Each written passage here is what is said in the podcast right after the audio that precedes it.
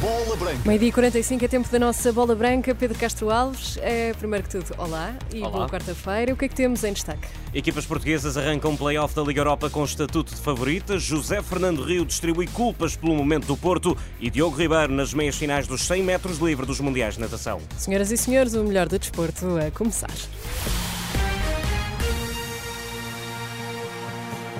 Boa tarde. Sporting, Benfica e Sporting de Braga dão amanhã o pontapé de saída no play-off de acesso aos oitavos de final da Liga Europa com estatuto de favoritos. Nuno Gomes, antigo internacional português, com passagem por Benfica e Sporting de Braga, vê as três formações nacionais com boas hipóteses de atingir a próxima fase da prova. Olhando para aquilo que são os adversários das equipas portuguesas na Liga Europa, são favoritas, tanto o Benfica com o Toulouse, o Sporting com o Young Boys e, e o Braga com, com o Carabag. Acho que têm todas as, as capacidades e, e têm a equipa para superar este, estes adversários. Esperemos que o consigam e estou a contar que, que o façam. O Benfica vem de empate em Guimarães, o Braga de goleada por cinco a zero em Alvalade. Nuno Gomes vê na Liga Europa uma oportunidade para limpar a cabeça dos maus resultados, mas há perigos. São competições diferentes e pode servir mesmo para isso, para desanuviar, mas também pode servir para complicar ainda mais, não é? Não, não obtendo um bom resultado, também funciona, funciona ao contrário, não é? Portanto, depois da derrota com o Sporting, acredito que os jogadores do Braga queiram o mais rapidamente possível iniciar outro jogo para tentar recuperar a, a confiança e para limpar rapidamente essa, essa imagem. Uh, o Benfica acabou por, com o golo obtido nos últimos minutos, num mal menor, não perdeu três pontos, mas acho que não, não vai ter interferência para o jogo com, com o Toulouse. Uh, o Benfica é favorito e sabe, e sabe disso, mas tem é que provar dentro, dentro do campo. Nuno Gomes, a entrevista Bola Branca. Nos trabalhos do Benfica, Gianluca Prestianni foi a principal novidade do treino de hoje. O extremo argentino esteve no relvado, mas ainda continua em recuperação a uma entorse no tornozelo direito. Por outro lado, Bernat ficou no ginásio, ainda a recuperar da cirurgia. Roger Schmidt faz antevisão ao jogo com o Toulouse a partir da uma da tarde. No Sporting de Braga, Arthur Jorge projeta a partida com o Carabag às duas e quarenta e cinco. Quatro baixas e um reforço na partida do Sporting para a Suíça. Coates e Diomando não viajaram com a equipa, tal como os lesionados Paulinho e Saint-Just. No sentido inverso, Ivan Fresneda integrou a comitiva leonina liderada pelo presidente Frederico Varandas. O Sporting defronta amanhã o Young Boys na primeira mão do play-off da Liga Europa. Rubén Amorim lança o encontro às cinco da tarde em Berna, na Suíça.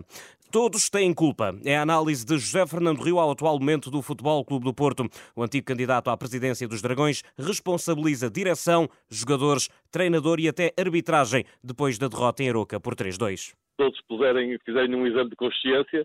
Acho que a administração da S A D vai, vai achar que, que, que, tem, que tem culpa. Acho que o treinador vai achar que tem culpa.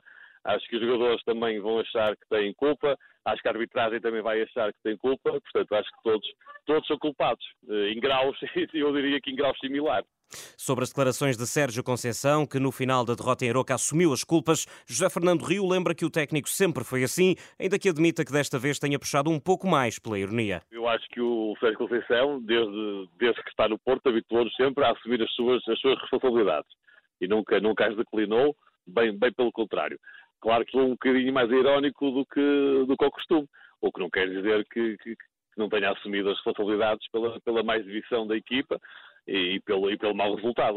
Foi muito mau para, para as aspirações do Futebol Clube do Porto.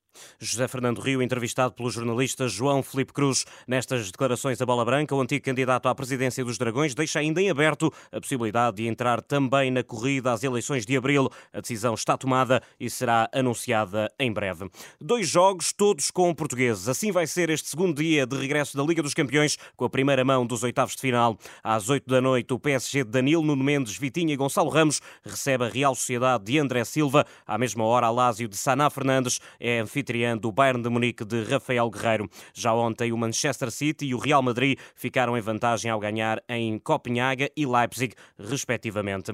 Na segunda liga, já são conhecidos os horários das partidas em atraso da vigésima jornada. Assim, o Feirense Académico de Viseu fica agendado para dia vinte e um, quarta-feira, às seis da tarde. À mesma hora, a vinte e oito de fevereiro, joga-se o Leixões Nacional.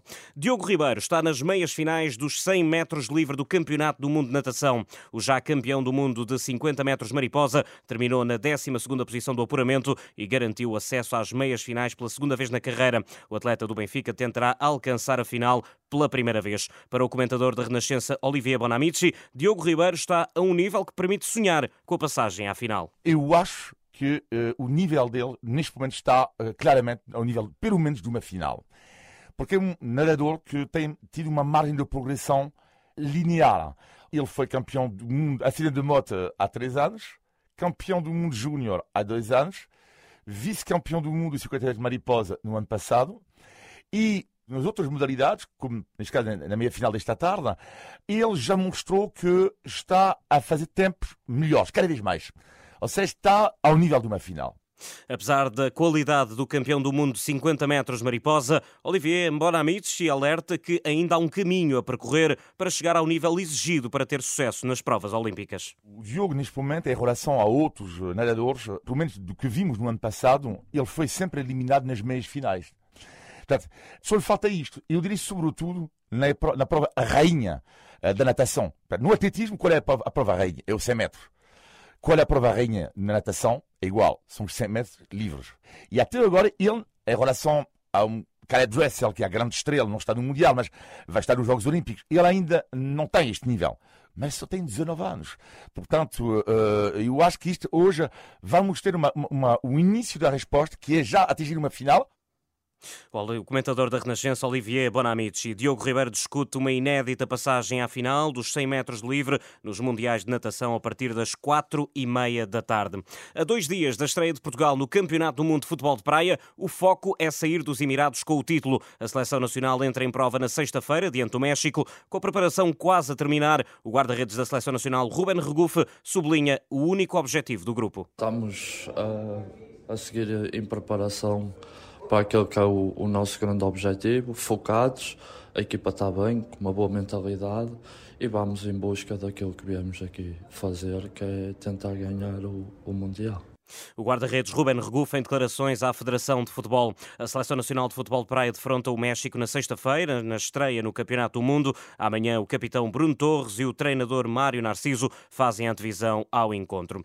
No ciclismo, sai hoje para a estrada a edição cinquenta da Volta ao Algarve. A primeira etapa liga Portimão a Lagos numa tirada com duzentos quilómetros mais oitocentos metros. Em Espanha, e a fechar, a primeira, volta da volta, a primeira etapa da Volta à Andaluzia foi suspensa por falta de policiamento devido Devido aos protestos dos agricultores. Nelson Oliveira e Ruben Guerreiro, ambos da Movistar, fazem parte deste pelotão. É tudo. Boa tarde. Obrigada, Pedro Castro Alves, e até amanhã.